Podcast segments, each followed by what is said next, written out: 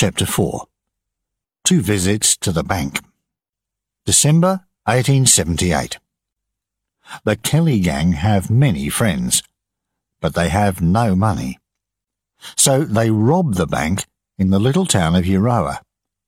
They speak nicely to the people in the town and do not fire their guns. They leave Euroa with two thousand two hundred sixty pounds, but they give a lot of the money to their friends, the poor farmers of the northeast, to buy food, clothes and land.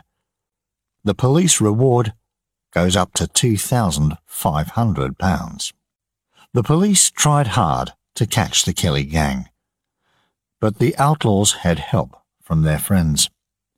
They were always miles away when the police came to look for them, so the police put many of their friends in prison. Ned was very angry about this.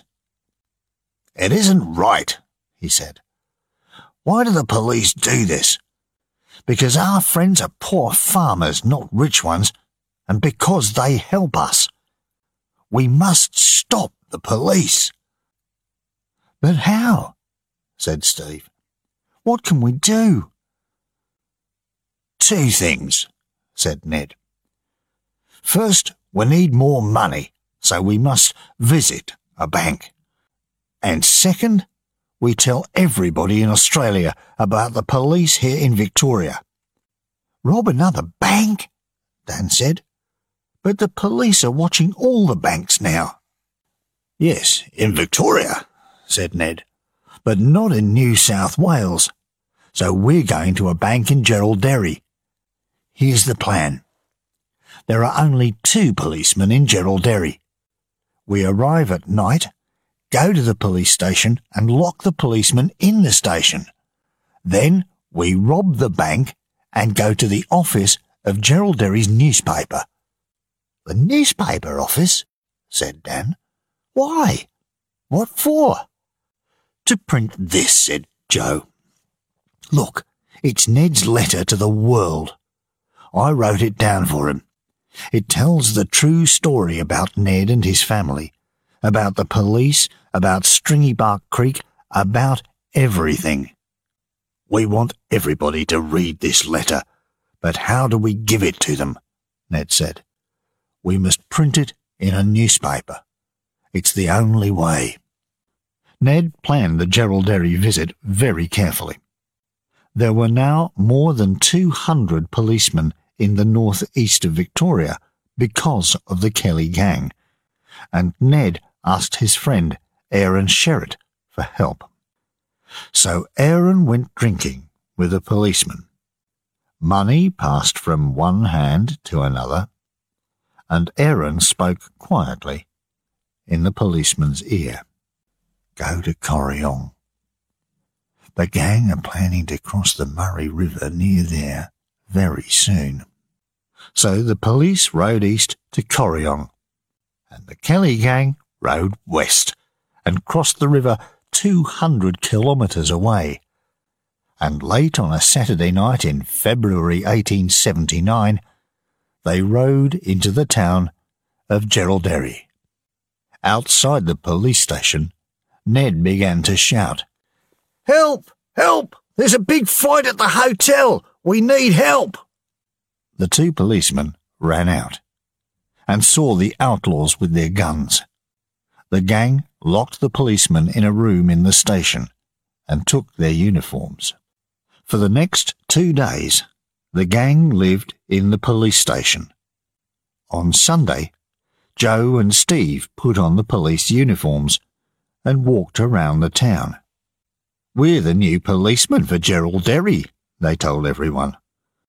They went past the bank and the hotel next to it and looked carefully at all the doors, front and back. Then, on Monday morning, Dan and Steve went into the hotel next to the bank and took out their guns. They took all the hotel workers into one room. "Don't move," said Dan. "You're our hostages, but don't be afraid. We don't want to shoot anybody. Ned and Joe went into the bank through the back door. When they came back to the hotel, they had more hostages, two bank workers and all the people from the bank. And Ned had the bank's money.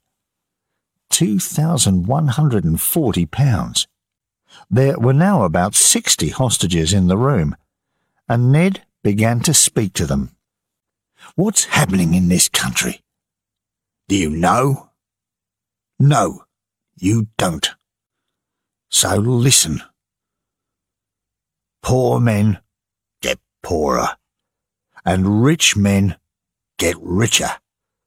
The police help the rich farmers and put the poor farmers in prison. Why? For nothing. Do you call this justice? There is no justice in Australia. The police say we are killers, but I say the police are killers. I'm going to tell you about Stringybark Creek, the true story, not the police story." Ned began to read to the hostages from his letter. It was a long letter, fifty-six pages and more than seventy-five thousand words. After a few pages, he stopped. "Where's the newspaper office in this town?" he said. "I want to print this letter, then everybody can read it." Edwin Living, one of the bank workers, answered. "Mister Gill is the editor of the newspaper," he said. "I know his house. I can take you there." "Come on then," Ned said. But Mister Gill was not at home. He was at a farm ten kilometres away. When he heard the Kelly gang were in town, he ran away, because he was afraid of them. At the house, Missus Gill opened the door. "Where's your husband?" Ned asked. I I don't know. He's he's away," Missus Gill said. Ned looked at her angrily and took out his letter. "I want him to print this in his newspaper," he said. "Give it to me," said Edwin Living. "I can give it to Mister Gill when he gets back." "He must print it," said Ned. "It's about my life, and I want the world to read it." "Yes," said Edwin. "Everybody must read it. And Mister Gill's going to print it, for sure, Mister Kelly." "He must," Ned said. "All right. You give it to him. But do it, or the next time I come to Geralderry." They went back to the hotel, and Ned had a drink with the hostages.